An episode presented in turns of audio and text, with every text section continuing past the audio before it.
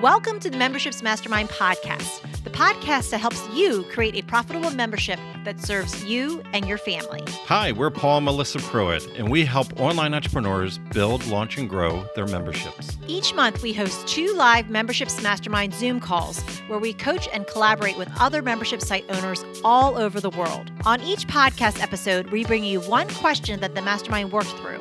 You'll get ideas and strategies that you can start implementing right away. So, if you're ready to fill in the gaps in your business, decrease overwhelm, and finally get all the answers on your membership that you've been looking for, let's dive in.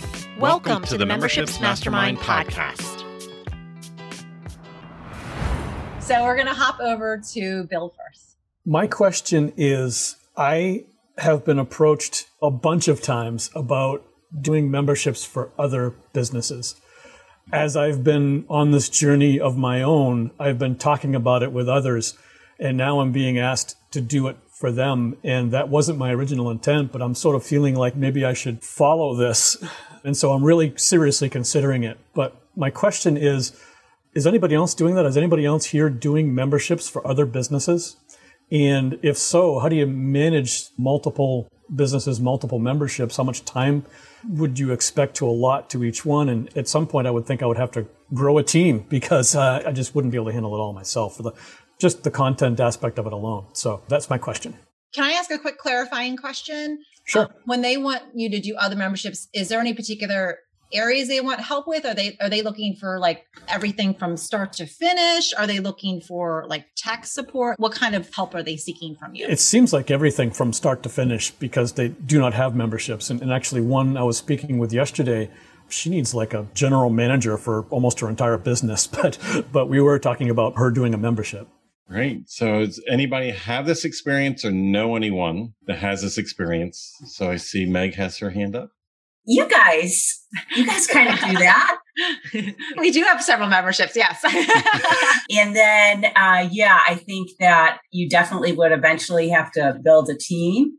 And it makes me wonder, and I don't know what you you and Melissa think, Paul, but how many people are afraid to press that button and just like we have all these platforms to do a membership, you know, whatever you use for your PDFs and all that.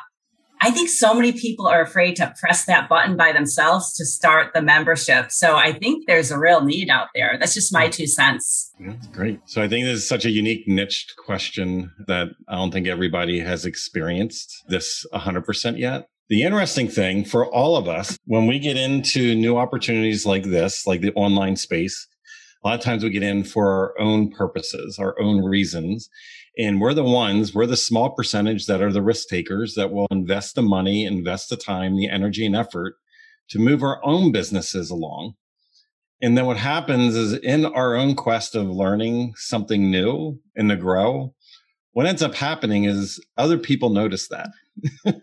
they are like they're the one that is like your cohort, like that you're equal, your peer in an industry or whatever.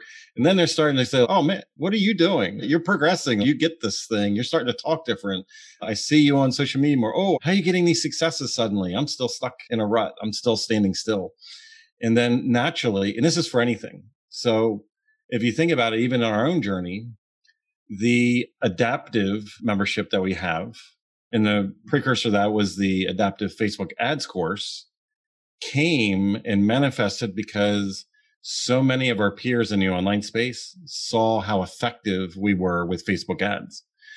And because of our knowledge and expertise and my background in marketing and like marrying the two together, it created this natural need of enough people asking us and all wanting to jump on calls and talk to us like over a period of a couple of years. It was like, mm-hmm. oh, there's a need for this. People, I keep getting tagged in Facebook groups. I keep getting this.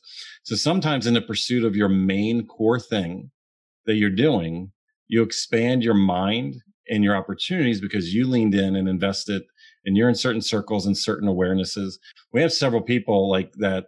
As an example, we have two members specifically that are inside of our inner circle membership that they have their main thing. Like one of them's Jeff. He's in the dog training niche. He has a membership he's learned so much about Facebook marketing with us. He now has a more successful business managing other people's Facebook ads accounts because so many people saw his ads in the space and like, how can I? Oh, well, I don't really want to do that. Can you do it for me? And it ended up creating this secondary opportunity. And Bill, like specifically for your, if you think about it, where did we meet years ago? And that's because we spoke on stage at a photography conference when we were on stage and we talked about marketing everything. But then that, that began our journey together. But here we are several years later where we don't even have that business or that membership or that space. But the successes that we did get in the online space led us to our inner circle, led us to adaptive and, and even here MEP memberships mastermind. Our original thing when Melissa and I were dating five years ago, we didn't have any of the memberships that we have mm-hmm. right now. You know, and it's something like that came as a natural result of us having successes where other people noticed. And thankfully, just had a background in business coaching, you know, for over 25 years, but it, but just something like those two things naturally coming back together. So sometimes your main thing and you leading, leaning into that will create new opportunities for you that you don't even see right now.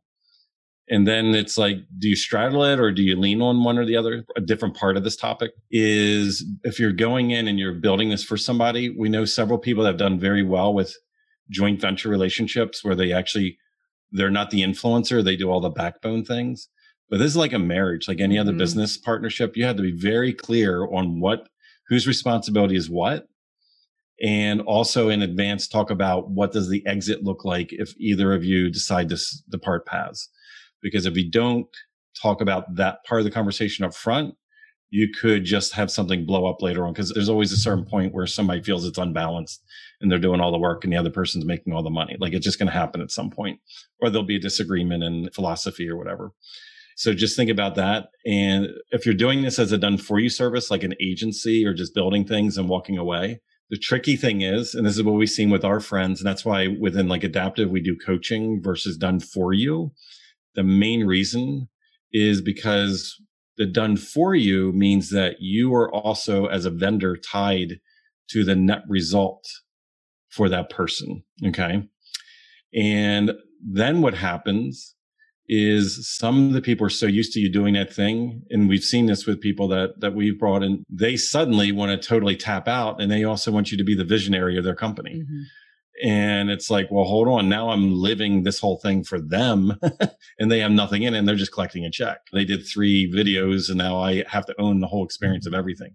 So I just want you to be clear of like what it is and what it isn't because you don't want to find yourself that now suddenly you are actually in, it almost feels like a job for a whole bunch of other people. Like you're working for a whole bunch of other people. Like they own your time, your energy, your expertise. I just want you to be careful because a lot of people will latch their wagon on really quick if you'll do all the work. It's very convenient. So just just be careful of that as well. So I'm hoping that a couple of those things might give you some perspective in in your journey with that. Because for all of us, we're the risk taker and we put ourselves out there. Everybody else is going to have a really good idea, and we're always going to get pitched with somebody else's really good idea. Yeah, and we just have to be aware that we need to protect our our thing and our space and what we're doing to make sure that we don't take away from our thing to pursue other people's dreams. You know, so just be careful in protecting your time and energy. It, my main hesitation is taking away from my own thing. You know, what the path I was already on. You know, this is is this a distraction or is this something that I re- would really want to pursue? And great points, thank you, Paul, about making clear what the roles are, the ownership, the exit strategy, all of that. Very, yeah. Um, very, very good points. Thank you. Yeah. And I'll just tack on one thing. You could, if it is something you're interested in exploring, but maybe not 100% sure, maybe do something like a 60 day or a 90 day kind of trial with the two of you just to get some things implemented in place to kind of test the waters up to a certain point. And then at that point, both of you can evaluate as well if it's a good fit too. It's like dating, courting. You should have a low level commitment initially before you just go into the full commitment. So maybe project based or or something versus getting right into a membership that's long term. Maybe something that is a program that mm-hmm. is over five months or four months or three months might feel a little recurring income ish, but at least there's an endpoint and allows you to see how you work together and if the collective vision makes sense versus going into something and then realize you committed into something and now there's an obligation like six months or a year from now and you wish you didn't get involved. Excellent. Thank you. Thank you very much. You're welcome. Yeah. Well, keep us posted. and all of us were creative entrepreneurs. We had to block ourselves sometimes because I, I, had to say at least, I'd say once or twice a month, I'll say to Melissa, because you know we're very blessed that we do well. We interact with a lot of you that that are in the membership spaces. We see a lot of great ideas. It would be so easy for us to take our team and just jump in and put a little sprinkle on people's idea that would just like amplify it instantly. And I have this reoccurring thing as like, let's see, you know, we we could become like a mini Shark Tank in the membership world. We have the money. We can invest in a couple of these ideas and just be the investor. And then we just go through the conversation like, do we want to live with the performance and the ideals and the visionary of other people? But if you look on Shark Tank, they're like, they're cut and dry. They're just like, if you just said that you think that you can call me every single day of the week, that's why we're saying no to this because you're not getting that. yeah.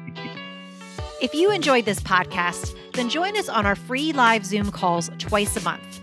You'll get to ask your membership questions and hang out with awesome membership owner peeps. Just sign up to be notified at membershipsmastermind.com.